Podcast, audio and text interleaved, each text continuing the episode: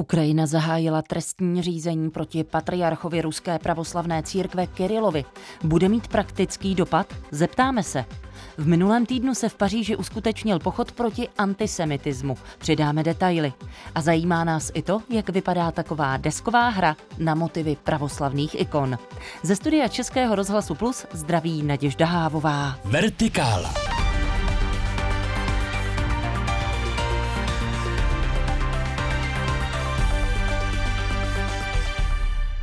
Ukrajina zahájila trestní řízení proti patriarchovi ruské pravoslavné církve Kirilovi. Podle ruskojazyčného servisu BBC o tom informovala ukrajinská tajná služba. Uvedla, že patriarcha je členem užšího ruského vedení a jako jeden z prvních, loni v únoru, veřejně podpořil ruskou invazi na Ukrajinu. My už jsme ve spojení s naším komentátorem Liborem Dvořákem. Dobrý den, Libore. Naďo, dobrý den vám i všem našim posluchačům. Má tohle trestní stíhání vůbec nějaký praktický smysl?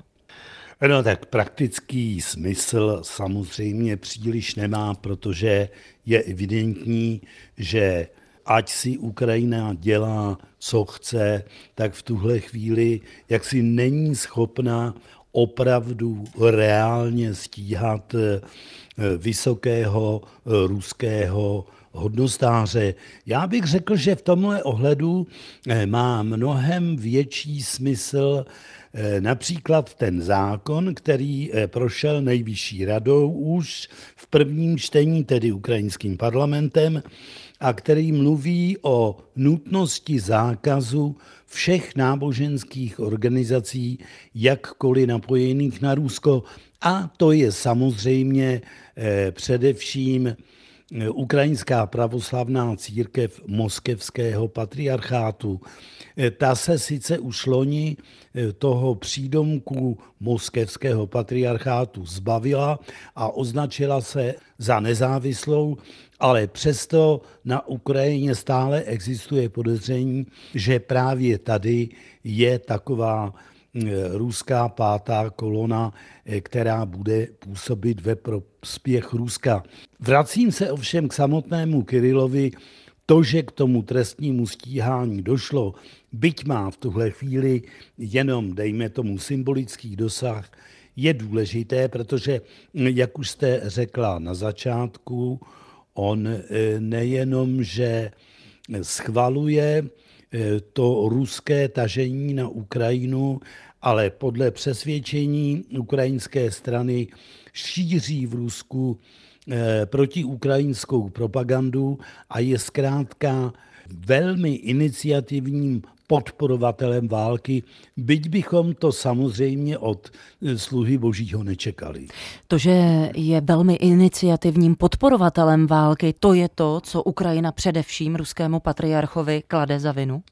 Eh, já bych řekl, že je tomu tak a musíme si uvědomit, že on eh, vlastně v téhle té situaci, když jsem o tom tak přemýšlel, tak funguje tak trochu jako kdysi v sovětské armádě politruci. To jest, on je jakýmsi nositelem eh, ideologie, představitelem současné ideologické fronty a už jsme eh, ve vertikále nejednou mluvili hm, o tom, že Vladimír Putin si právě proto, když nastalo to eh, ideové vákuum v ruské společnosti, vybral mm, právě pravoslavnou církev jako e, možného hlasatele mm, tedy těch e, ideologických představ Kremlu a jak je vidět, e, tak se mu to plní. A nakolik tohle trestní stíhání může na pomoci případné likvidaci zbytkového vlivu dnes už zakázané ukrajinské pravoslavné církve moskevského patriarchátu právě na Ukrajině? Eh, já už jsem to vlastně nakousl, bán možná dokonce vysvětlil. Jde samozřejmě o to, že v téhle chvíli na Ukrajině probíhá proces tedy úplného zákazu právě takovýchto organizací, eh, jako je Ukrajinská pravoslavná církev, tedy ta poromoskevská a zřejmě stále ještě eh, potají Moskvou kontrolovaná. Myslím si, že to bude docela účinný krok a možná bychom si eh, mohli připomenout ty předešlé, řekl bych přímo policejní šťáry ukrajinské tajné policie v ruských klášterech kde se nacházela literatura eh, propagující eh, ruský imperialismus a válku. Takže tohle by byl zkrátka a dobře další krok. A musím popravdě řečeno říct, že se dost podivuju, že k němu Ukrajinci nepřikročili už dříve. Proti patriarchovi Kirilovi zahájila Ukrajina trestní řízení. My to pochopitelně celé sledujeme stále s naším komentátorem Liborem Dvořákem. Libore, děkujeme. Krásnou neděli. Naslyšenou. V minulém týdnu se v Paříži uskutečnil pochod proti antisemitismu. Kdo ho organizoval, to už vysvětlí naše stálá spolupracovnice ve Francii Marie Síkorová. Dobrý den. Dobrý den. Na začátku týdne oznámila předsedkyně francouzského Assemblée nationale Yael Brompive a předseda francouzského senátu Gérard Larche, že chtějí uspořádat občanský, tedy nepolitický pochod proti antisemitismu jako upozornění na vzrůstající vlnu jisté nesnášenlivosti ve společnosti a ve světě. Pochod se uspořádal po více než měsíci a to samozřejmě v souvislosti s teroristickým útokem Hamásu a masakru ze 7. října. Ale je to určitě i v souvislosti se vzrůstajícími případy antisemických útoků a řekněme výpadků ve Francii. Ministr vnitra Gerald Darmanon tento týden upřesnil, že je hlášeno více než 1500 takových případů, a to právě od 7. října. Většinou se jedná o tegy, nápisy, výhrušky, ale jsou to i fyzická napadení proti židovskému obyvatelstvu.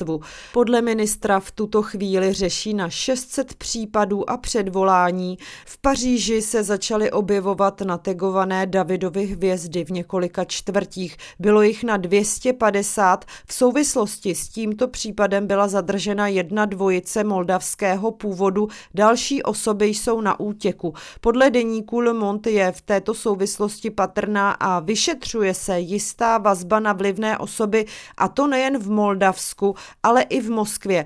Ten důvod a záměr je jasný oslabit západní demokracie. Když se ale ještě vrátíme k pochodu, tahle akce měla spojit nejenom obyvatele, ale i politické strany a představitele náboženských obcí. To se povedlo? Ano, schromáždění se uskutečnilo v neděli na prostranství v Paříži před Invalidovnou a pochod se potom vydal směrem k Senátu, tedy k Lucemburským zahradám. Přítomní byli zástupci katolické církve, třeba Hugues de Voilmont, představitel francouzské biskupské konference, nebo Mathieu Rouge, biskup z Nanterre. Byl zde samozřejmě rabín Paříže Aim Corsia, ale i třeba imam z Bordeaux Tarek Ubru a nebo také velmi populární imam Hassan Shalgumi z obce Droncy severně od Paříže, který je velkým propagátorem bratrství mezi židy a muslimy. Já bych ale možná upozornila ještě na jednu skupinu, která vzbudila, řekněme, jisté pozdvižení na tomto pochodu a sice ta, která se nazývá Golem. Svůj název nese skutečně po legendárním pražském Golemovi. Jedná se o nemilitantní skupinu mladých lidí, kteří si dali za cíl bojovat proti antisemitismu. A nejen jemu, vyhraňují se i proti extrémní pravici a konkrétně proti straně Národnímu združení Jordana Bardely a Marine Le Pen, ale třeba i proti myšlenkám a vlivu Erika Zemůra. Pochod ale také rozdělil politické špičky. Jak přesně? Ano, nejen je, totiž k vidění byla levice i pravice a když jsem zmínila hnutí golem, tak právě oni se tak trochu střetli s představiteli ultrapravicového národního združení a došlo tam k jisté šarvátce. Pochodu se zúčastnili politici a političky napříč spektrem, dostavili se i bývalí prezidenti François Hollande nebo Nicolas Sarkozy. Kdo chyběl, byl současný prezident Emmanuel Macron, který oznámil svou absenci už v sobotu. A představitele všech kultů ve Francii pozval následujícího dne do Elizejského paláce. Jinak tedy všechny strany na této manifestaci byly k vidění, kromě jedné a sice La France Insoumise, tedy nepodvolná Francie, Jeana Luca Mélenchona. Absenci vysvětlili tak, že nebudou na jednom pochodu s extrémní pravicí a Marine Le Pen. Vysvětlení je i takové, že nebudou podporovat Izrael v souvislosti s bombardováním pásma Gazy, proti kterému od počátku strana La France Insoumise vystupuje. Ve Francii se manifestuje v ulicích docela často. Tady se jednalo o protest proti antisemitismu ve společnosti.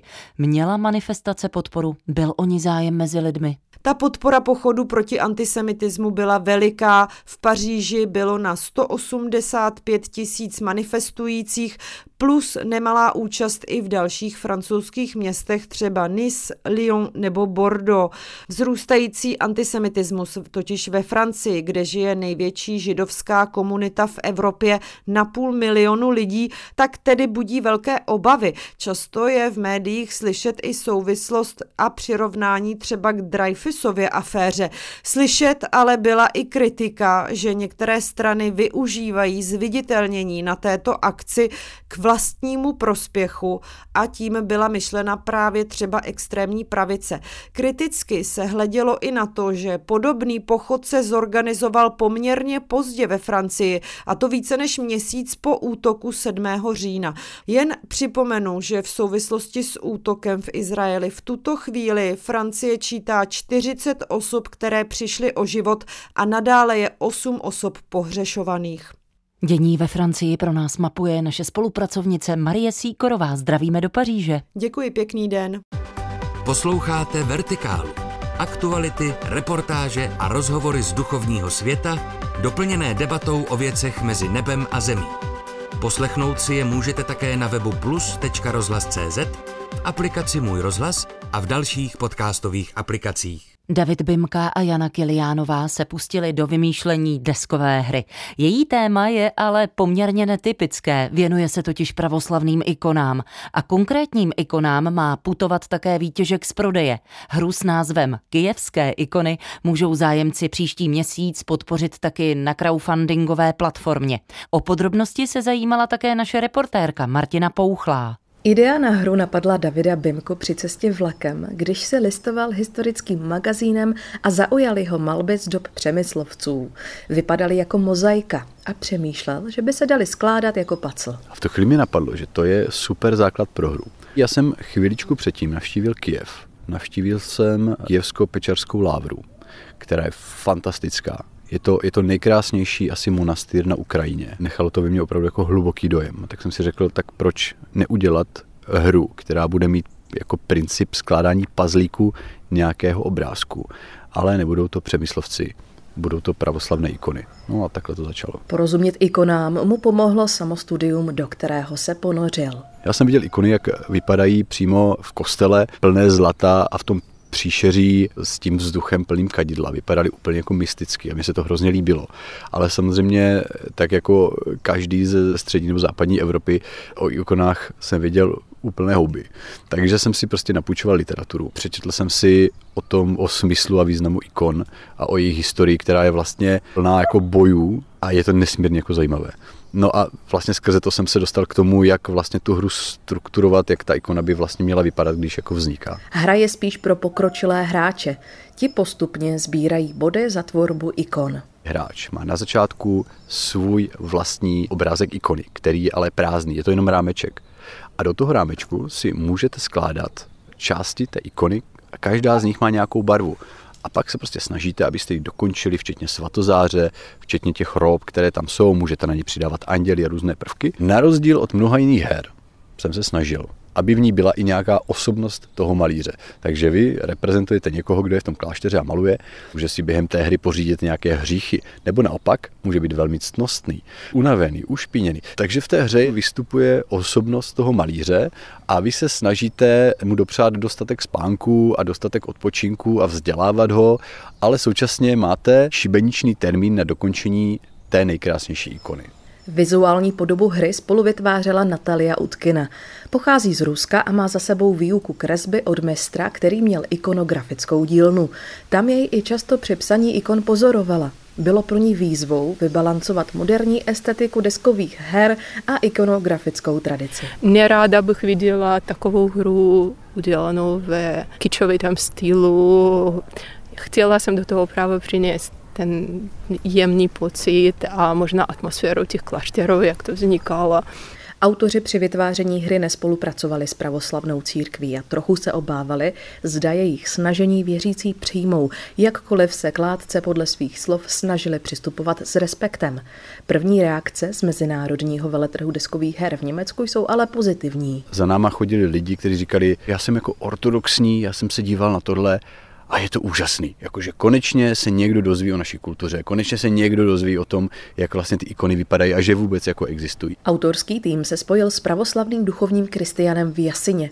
Veškerý výtěžek po pokrytí nutných výrobních nákladů chce darovat na opravu středověkých ikon v dřevěném kostelíku ve zmíněné ukrajinské vesnici. Ten nápad hry vznikal před válkou. Neměli jsme představu o tom, kam přesně ty peníze půjdou, ale procesu vývoje hry, testování rozjela se současně válka a přišli jsme na to, že asi by bylo lepší zafinancovat nějaký projekt, který může fungovat už teď ve válečných časech a nejspíš by to byl zrovna kostel západní Ukrajiny. Hru je možné podpořit na crowdfundingové platformě GameFound. Lidé si tam můžou předkoupit nápady, které se jim líbí. Když autoři vyberou cílovou částku, pustí se do výroby. V opačném případě všechny peníze lidem vrací. Cílem autorů kijevských ikon je vybrat prostředky alespoň na tisíc kopií hry. Vyrábět ji pak chtějí kompletně v Česku. Pana Orleánská, válečnice, která bojovala v čele francouzského vojska proti Angličanům, kacířka, upálená na hranici, ale i svatořečená mučednice. V divadelní hře Charlie Josephine, nazvané Já, Johan, Johana, se stává neústupnou obhájkyní práv LGBTQ plus komunity. Novou dramaturgickou linii Pražského divadla Komedie podtrhuje i započatá spolupráce s queer platformou Pinkbus. Redaktorka Šárka Švábová se byla podívat na zkoušce, kde mluvila s režisérkou Alžbětou Vrzgulou.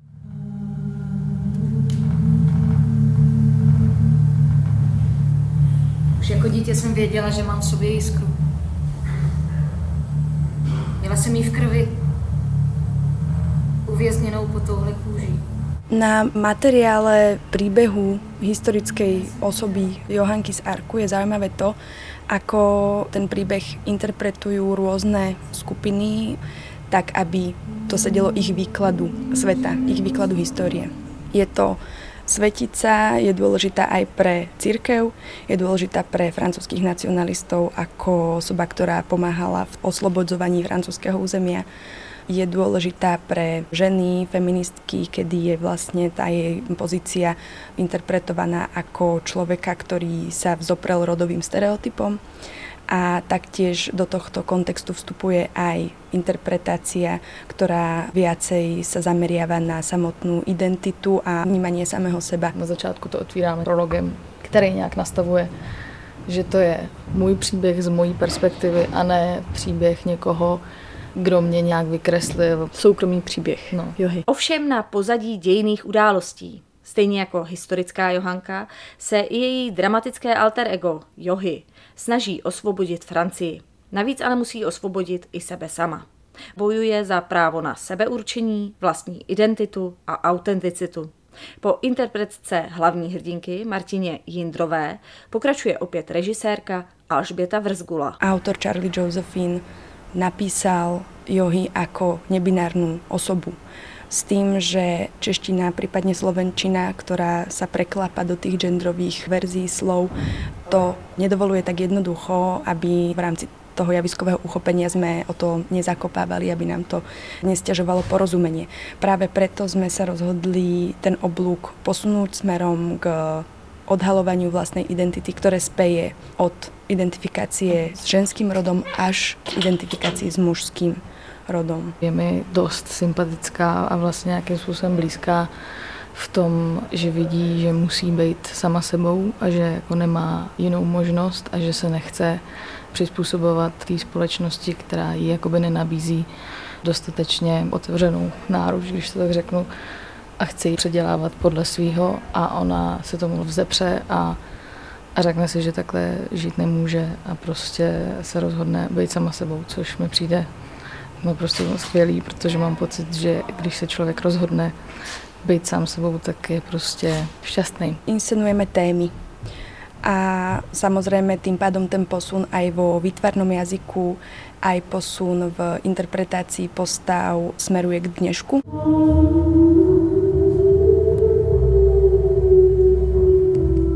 Traja performery z platformy Pink Bass zo sebou priniesli určitú estetiku, čo sa týka pohybových, hudobných zručností aj žánru drak, drak umenia ktoré zapájame do inscenácie ako ďalší štylotvorný prvok. Inscenáciou prinášame na javisko témy identitárnej inakosti a to, ako spoločnosť na ňu reaguje. Takže je veľmi dôležité, že z javiska sa budú prihovárať aj ľudia, ktorí práve majú osobný zážitok. To myslím, že na téhle hře je dobrý, že každá ta postava má svoje vlastní téma, který tam jako přináší. Johy je hodně radikální, ale pak třeba Tommy se naučil v tomhle světě žít a vlastně dokáže být nějakým způsobem sám sebou. Je schopný nějak v tom kličkovat tak, aby z toho vyšel bez úhonu. Myslím si, že každý divák by mohl sympatizovat s někým jiným. Tato inscenácia si myslím, že bude veľmi prehovárať k mladšiemu publiku, zároveň ale nejakou výzvou k pochopeniu, k citlivosti smeruje k všetkým, ktorí sú otvorení tomu zamyslieť sa nad tým, že nejaké naše predsudky alebo normy, ktoré si v sebe nesieme, nemusia platiť na všetkých. A v tomto práve johy prizýva diváka aby pochopil príbeh, ktorý nám ukazuje a aby sa zamyslel možno nad tým, ako sám môže reagovať v budúcnosti citlivejšie s väčším pochopením. A v katedrále svatého Víta v Praze se pozítří uskuteční koncert na podporu dostavby svatovíckých varhan, na kterém se představí více než 200 účinkujících a detaily zjišťoval kolega Adam Šindelář. Vítej, Adame. Hezký den, půjde už o čtvrtý benefiční koncert a představí se na něm Český národní symfonický orchestr a řada operních pěvců, například Kateřina Kněžíková nebo Adam Plachetka. Také třeba tanečníci ze základní umělecké školy z Ústí nad Orlicí. Z důvodu omezené kapacity katedrály bude ten koncert možné sledovat pouze jako živý přenos české televize a také českého rozhlasu. Koncert se koná u příležitosti výročí položení základního kamene katedrály Janem Lucemburským a Arnoštem z Pardubic a také v předvečer svátku svaté Cecílie, patronky muzikantů. S celkovým počtem přes dvě stovky účinkujících se jedná o největší akci, kterou spolu organizuje nadační fond svatovícké Svatovícké varhany a společenství Svatovícké katedrály. Varhany jsou posledním krokem, který zbývá po sedmistech letech stavby katedrály svatého Víta učinit, aby byla stavba symbolicky dokončena. Prostředky na jejich zhotovení poskytl už císař Ferdinand I. Záměr jejich zhotovení však nebyl nikdy naplněn a pro Varhany určená kruchta zůstává prázdná i po dokončení katedrály v roce 1929. Prozatímní Melcerovy varhany, které v katedrále v současnosti hrají, byly už v době svého vzniku v roce 1929 pojat jako provizorní. Do celonárodní sbírky, která začala před osmi lety, se zapojilo přes 15 tisíc dárců a společně vybrali více než 98 milionů korun. Během koncertu se připomenou možnosti dárcovství, aktuální stav sbírky i harmonogram dokončení Varhan. A pozvánkou k přímému přenosu úterního koncertu z katedrály svatého Víta v Praze jsme společně s Adamem Šindelářem uzavřeli dnešní vertikálu. Naděžda Hávová přeje dobrý den.